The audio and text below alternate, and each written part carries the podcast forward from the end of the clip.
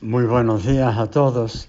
Les habla el Padre Ruskin Piedra, aquí en la Basílica de Nuestra Señora del Perpetuo Socorro, en Brooklyn, Nueva York. Celebramos hoy, viernes de la 34ª semana del año, la última semana. Ya viene entonces Adviento, un tiempo muy precioso para todos nosotros. Y nada, nos hablan las Escrituras últimamente del final de los tiempos y de la venida del Señor para llevarnos a todos consigo a la vida eterna. Y viene también como juez y nos juzgará según nuestras obras. Si hemos obrado bien, pues subimos con Jesús. Lo contrario, ni queremos pensarlo. Todo va a depender de ese precioso don del libre albedrío de la voluntad humana, ¿verdad? Con la gracia de Dios.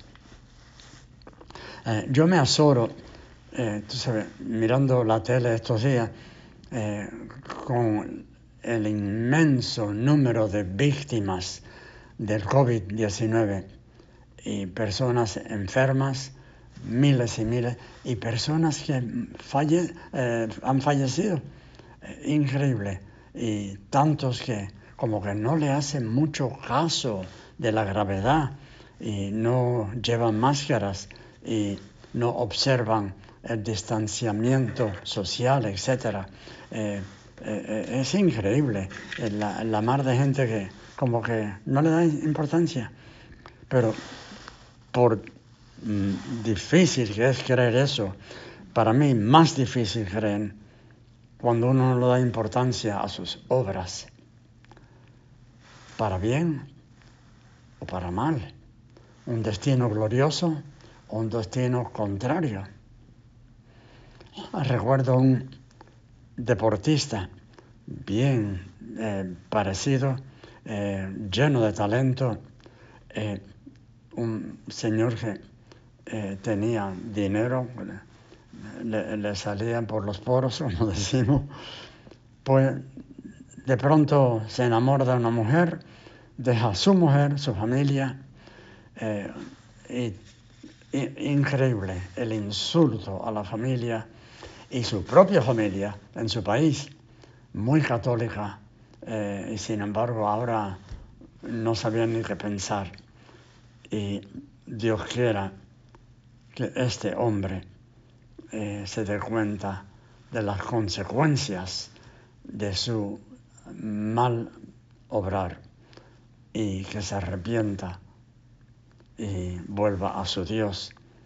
En cambio, aquí en la parroquia, yo sé que hay una señora cubana que está solita, la cuida otra muchacha, y ella perdió ya a 3 familiares, 3 en estos últimos año y pico, que vivían con ella, y ahora está solita, todos más jóvenes que ella. Ella tiene 24 años, todavía levanta la cuchara para alimentarse, camina con su andador, con la ayuda de la otra señora que está ahí, pero es increíble cómo reza, cómo reconoce a esa edad. Pues en el mismo edificio hay otra señora cubana que la visita siempre. Le trae cositas, reza con ellas, le da su tiempo, hasta, tú sabes, dice chistes y todo para que se ríe. Las dos entregadas a su fe, a su Dios, a su iglesia, como pocos. Las conozco. Claro, Lucía a su edad ya no puede venir a la iglesia, pero la iglesia viene a ella, ¿no? Para dar la comunión, etc.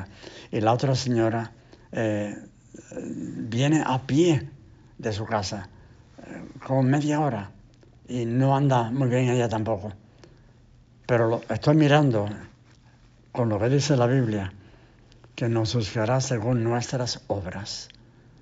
Qué felices serán estas dos señoras cuando ven a Jesús como su Salvador, porque han hecho lo que debían, han visto las consecuencias de sus acciones y han vivido solo para amar a Dios sobre todas las cosas y al prójimo como a sí mismo. Y como dice la primera lectura, vi la ciudad santa, la nueva Jerusalén, la iglesia que descendía del cielo, enviada por Dios, arreglada como una novia que se adorna para su esposo. Nosotros somos esa iglesia. Y el esposo viene a llevarnos a la vida eterna porque nos juzga dignos de ella por nuestras obras. Señor, los acompañe, la Virgen esté a su lado.